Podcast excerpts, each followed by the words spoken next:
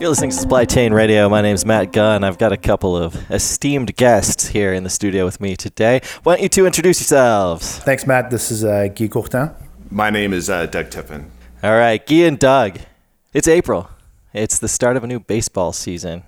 Spring may be on its way, depending on what part of the world you're in, but there's a new world of hope and A revival, if you will. Here. A It's- revival. It's baseball season. It's a, it's a beautiful time of the year. That's right. And if the season ended today, the Cubs might miss the World Series. Wow. But that's for another day. We want to talk a little bit about the ball game. We're going to relate it to the stuff that we do all the time, which is retail, supply chain, the world as we see it. But a topic that I have heard about and that has gone crazy in business is this whole Moneyball thing. Now, this goes back in the late 90s, early 2000s when Brad Pitt, oh, wait, I mean, Sandy Alderson and um, Billy Beane and the Oakland A's. Billy Beane, who was supposed to come to the Red Sox, but we won't get into that. Right. Now, facing tough odds, being in one of the most ugliest stadiums with some of the worst funding and a team that was made up of spare parts, he found a way to compete with the likes of the New York Yankees, who were outclassing everyone, winning record games, uh, signing the best players to the biggest contracts, and really dominating the game by doing it traditional way. Correct. Get good players, Spend a lot of money on spend the them, money, Get good players that look good. have the five tools. Have the five tools. Run correctly, swing correctly, and all these things. So yeah. So absolutely, I think it's uh, the whole Moneyball concept is definitely something that I think every time we start spring training or start baseball again, sort of comes back into the into the fray. And as you said, I think it's very trendy now to leverage or to think about Moneyball from a business standpoint. Absolutely, because there are these weird and distinct ties. The Oakland A's reverse engineered the entire game. Instead of focusing on the guy that can hit the most home runs or that could run the fastest or that looked the most like a baseball player, they really only cared about data. Things that were being undervalued that they could sign players to. In this case, it was something like on base percentage. If you have guys that get on base and a lot of them on your team, eventually those guys are going to score runs, and that's going to be part of your road to success. That and you know some other things like Factors, luck and good pitching, Right. but ultimately you're taking advantage of something that no one else really values because they're used to the traditional vision of what a ball player is and what a baseball team looks like. Now, businesses, we have our models, we have our inspirations in the world. We name any example, right? That have all the money and that can execute perfectly and that can invest in their products and their supply chain and really the new development can outpace everyone else. Well, I think it's it sort of speaks to the whole concept of, as I think we've talked about in the past, we've heard this, right? The notion of data. There's plenty of data out there. There's almost too much data out there, right? And how are you going to process it? You know, you're going to take your abacus and start looking at numbers and try to figure out what does this mean, or are you going to be able to handle the amount of data that's out there, right? That's sort of the money ball issue, right? And I think in retail and in business and the supply chain, what we're seeing is a lot of these companies are starting to think about it from, well, what do we do with this information? Right? Just like in Moneyball, right? What do we do to uncover that hidden gem? What do we do to uncover a business opportunity that we never thought of before? You know, if I'm trying to sell or if I'm trying to produce something and, and I don't know if it's going to work or not, how do I get ahead of the curve? How do I anticipate demand? How do I figure out, hey, if that, you know, rich middle-aged white guy really wants that Porsche or wants something else or is going to go organic, how do I get ahead of that curve?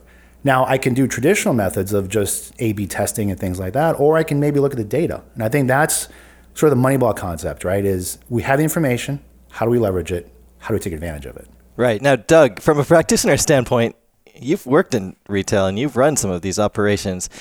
Tell me, did you have all the funding in the world and were you able to buy all the best technology or processes? Uh, You know, we there? didn't always have the all the funding that we needed in the world, but we did have a lot of data, and we didn't really know how to use the data. So, Guy just mentioned a minute ago, there's all these things out there. What do we do with it? Well, and what we're also not talking about is half the time humans are doing it, right? They're sifting through all this data and figuring out the connection points. Well, today my argument is, is you've got to back off of the human element and let the machines do the work let the computer help you figure out what those relationships are in the data to draw value out find those small pieces the small parts that can add up to be a greater sum than just all the pieces individually and that's where you can find the success It's in those hidden values And you key in on something really interesting. There, there are these various elements, and really no business and really no baseball team looks alike. Well, you know, maybe they all have certain standards for the type of business that you're in, say regulations or you know, simply registering with the SEC.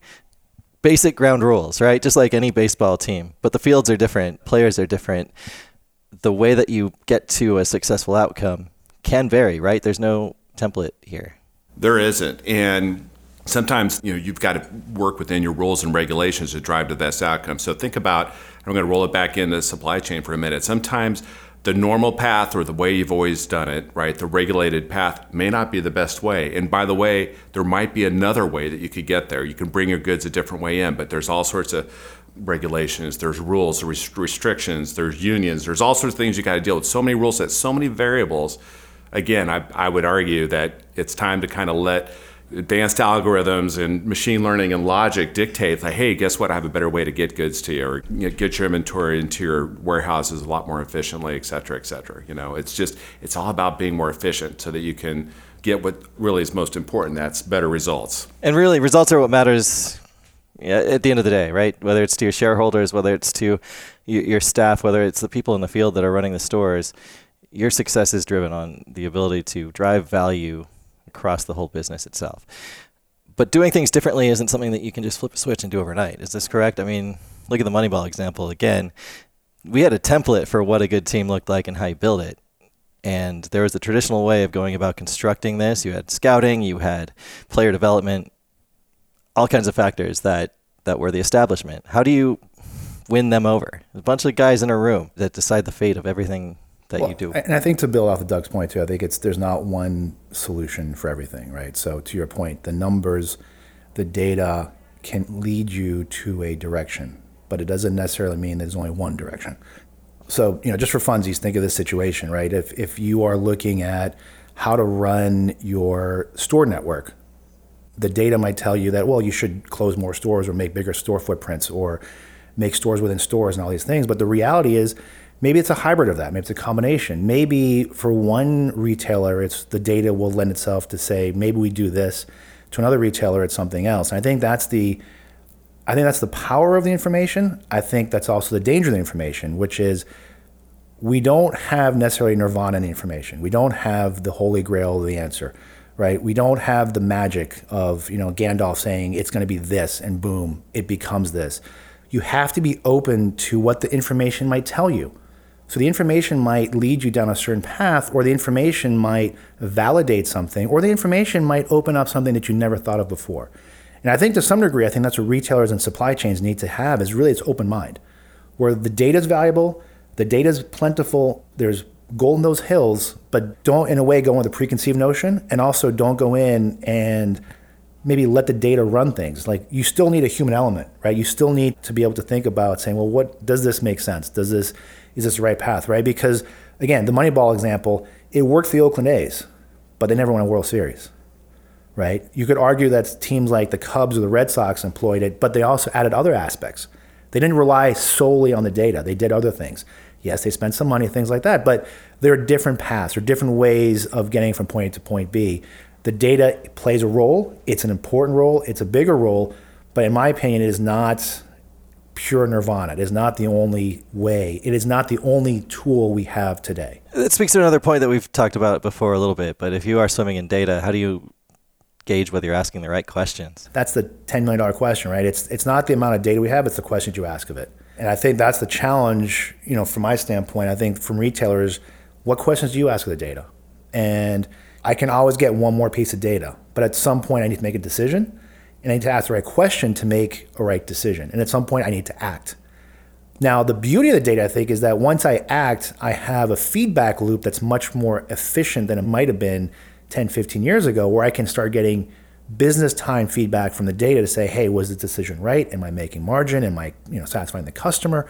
So I think that's the other part of it too is, hey, I can make a decision, or I should make a decision based on data, and then I can take the feed of data to start measuring my success of that decision and what else could I do? So I think that's the mentality people have to take, sort of taking the Moneyball example beyond, right? Not just acquiring the right talent or the right strategy, but then being able to measure it on an ongoing basis and in a business time basis, and then adjusting as you go along. And I think that's the hard part. And you know, and Doug, we've talked about this. Is if you look at retailers today, they have to move away from the silo notion of different departments are doing different things separately because it's all interconnected. It's all part of the network within your company, within your network, where the decisions you make and the actions you take will have repercussions. How fast can I figure those out? Good and bad. So, one thing that I think we could touch on for a minute is adoption of the data, right? So, you can tell somebody all day long, hey, the data says we need to do things differently. But if you don't act on it or you don't believe it, you're going to go back to your old ways. You know, I had a protege who had that very scenario. There was the system was telling him to go one way, but what did I catch him doing? He was back working in Excel, figuring out the way to do it on his own. But there's a real key to success here that it's a matter of proving him wrong. So in an adoption model that I'm familiar with is we'll run and we'll say if, if you're not comfortable with what the output of the machine is, fine, do it your own way. You know, so if you run things side by side, you let them look at it, and I let I would let my assistant like run with it and do it his own way. But I ran the data and ran the the results on the other side parallel. And you know, sometimes it doesn't out. To Guy's point a minute ago, sometimes the data isn't the best way. But over time, you keep tweaking what you get out of it. You tweak it, tweak it. Soon, the data in the you know the system is recommending a better way of doing things. And when you compare the two, you're like, oh wow, the system's beating me all the time now by at least 20%. Guess what? Now you're getting adoption. It's like maybe I should go with what the machine is suggesting. So it's not only getting the data and tweaking it, but you've got to get adoption. you've got to get people to believe it, or the data's kind of worthless because they'll go back to the old way of doing things. Right, it's easy to kind of settle back for the, the status quo, and you know we talk about you know the baseball season. At the start of it, every team's a winner, right? And everyone's Everybody's got zero and zero, zero and oh, right? zero, right? fresh slate. It's a long season, 162 games, right? And so you got to be in it for the long haul as well. You don't just open up a box of Cracker Jacks and find the prize inside. It takes a little work, right? Well, and to Doug's point, it's it's this constant evolution, right? It's this adoption. It's this ability to be open, be flexible. But it's hard. I think a lot of it too is there is a level of comfort going back to doing the old ways, and all of a sudden it's I always sacrifice to get a guy from second to third. That's all I'm going to do. Right? I don't believe in new statistics, whatever that may be. But I do think the thing about data, what Doug was saying, is at some level, numbers don't lie. Maybe somewhat you can fudge them, but numbers don't lie, right? I can show results, I can show sales numbers, I can show revenue, I can show margin, all these things. So I think at some point, you know, you're able to use a data to measure, right? And I can't manage what I can't measure. So if I can measure it, I can manage it. And if I can manage it, I can change it. I think that's the important part, especially in today's retail, because things are moving so quickly, right? All of us in this room and listening to this as consumers are driving this change. So the retailers that use all the tools available to them, including data and information, are the ones that have an opportunity to keep up with the pace of change. If you ignore it, you ignore it on your own peril. It's an excellent point. And again, it speaks to this idea that there is an aggregate and you do have to benchmark it to something. Success doesn't just appear in and of itself. Or you don't just plug in a new system or have some new analytics and say, okay. And boom, it's all yeah, world hunger solved. No, we're it good. doesn't happen yeah, that way. We're, we're, where's our championship ring, right? all right. So, what are our thoughts on where companies are today, though? A lot of people are facing tough change right now. Some of them are kind of going back to their core and trusting their gut, but you do get the sense that perhaps some of them are moving in this new direction. What are some kind of examples that you can list out that shows this new and different way of thinking that is taking the tools or the resources that are available, but applying them in different and creative ways and measuring it to ensure that they're moving forward? So one thing I think that companies are doing today, they realize they've got a wealth of information. So now it's what are we going to do with it?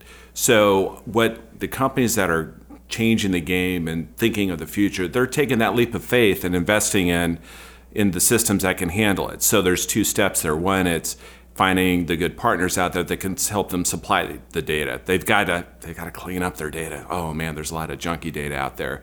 But then two, it's taking those leaps of faith to invest in something that's going to give them recommendations on how they need to change their behavior, no matter how counterintuitive it could be sometimes. And by the way, you don't have to go in with both feet. It's okay to do an A/B test. So I'm going to take a market and leverage what you know this machine learning led forecast is doing in this market i'll take that and i'll compare it against a similar demographic market in another area they're doing it today and they're finding out okay where's the best path they're taking a leap forward, they're testing, they're looking at the results, they're making adjustments, and they're going at it again. There are retailers out there today that are ahead of the game now because some things that have changed since yesteryear, right? I have all this data. How am I going to compute with it? I don't have enough hardware on premise. It will crash my system if I try to do this over a weekend. Well, there are plenty of big retailers now out there that invested in the cloud and leveraging that out. If I need 10,000 cores over the weekend for two hours to run a very complex forecast, hey, you can get that now. That's not out of the reach, and it's not out of reach for smaller retailers too. And that's what makes it really compelling. Now, even the 100 store chains or the 50 store chains, they can even take advantage of machine learning and incorporate and take that leap of faith, plug in all the data they can, and let the system figure out where those relationships are. And so it's not a fine science today that we can go out and execute like overnight. It's something that takes iterations, and the companies that are doing it, they're finding big success, and then that can help self fund them taking other you know, corrective action to improve other parts of their business to keep trying to grab that consumer and keep them engaged. Yeah, I think to, to reiterate a lot of your points, I think part of the things that we've observed too is that it's not necessarily a big bang. The reality is business has to continue to function, you know, and get payroll every two weeks and keep the lights on, things like that. But there absolutely is this need to move forward, like to Doug's point, like to to start thinking about where can I make some incremental improvements, where can I make some disruptive improvements, and really have a balance. And that's not one size fits all, right? Every retailer, every company has a certain threshold for risk, and that's up to them to measure it. A lot of it comes from the leadership on down. Some leaders are not going to be very risk averse, and that's okay. But is there opportunities to do skunk works? Is there opportunities for certain parts of the business to try different things? And I think that's where the the interesting part of the opportunity is. And I think the exciting part is is that you know, you're not restricted anymore as you might have been 10, 15 years ago with some of this when it comes to technology, when it comes to the data and information. You know, it's a matter of people raising their hand and saying, hey, we're willing to try this and see what happens. And the one thing, too, I know it's a cliche, but it's true. It's, you know, fail early, learn fast, right? Don't be afraid to fail. Don't be afraid to try. The worst thing you do is sit by and just sort of say, eh, not for me. You know, yes, it is. Somewhere in your organization, somewhere in your supply chain, somewhere in your retail functionality, there could be an opportunity figure it out, identify it, go with it, try it. Don't be afraid to fail, but learn from it and then keep building on it, right? It's an iterative process. Keep learning on it because if you're not doing it, I guarantee your comp- competition is doing it. Or someone that you never thought of is thinking about it and they're going to get in your market and they're going to eat your lunch, right? That's the reality of it. And that's, that's what, in a way, this concept of Moneyball and of data is opening up is that people can themselves from the outside say, hey, I could do this better because I've identified X, Y, and Z based on the data, I'm going to go try it. I don't need to have 15 years experience in this space. I think I can do it a little bit better. So I think that's the part too that people need to be really aware of is that it's lowering a lot of barriers for people to come in to literally try new business models. All right, excellent points all around. There's some truth in data. There's no one set template, and you know you have to keep working and not be afraid to don't be afraid take to those fail. lumps as you go. Hey, remember learn from it. You fail seven times out of 10, you make the Hall of Fame. That's right.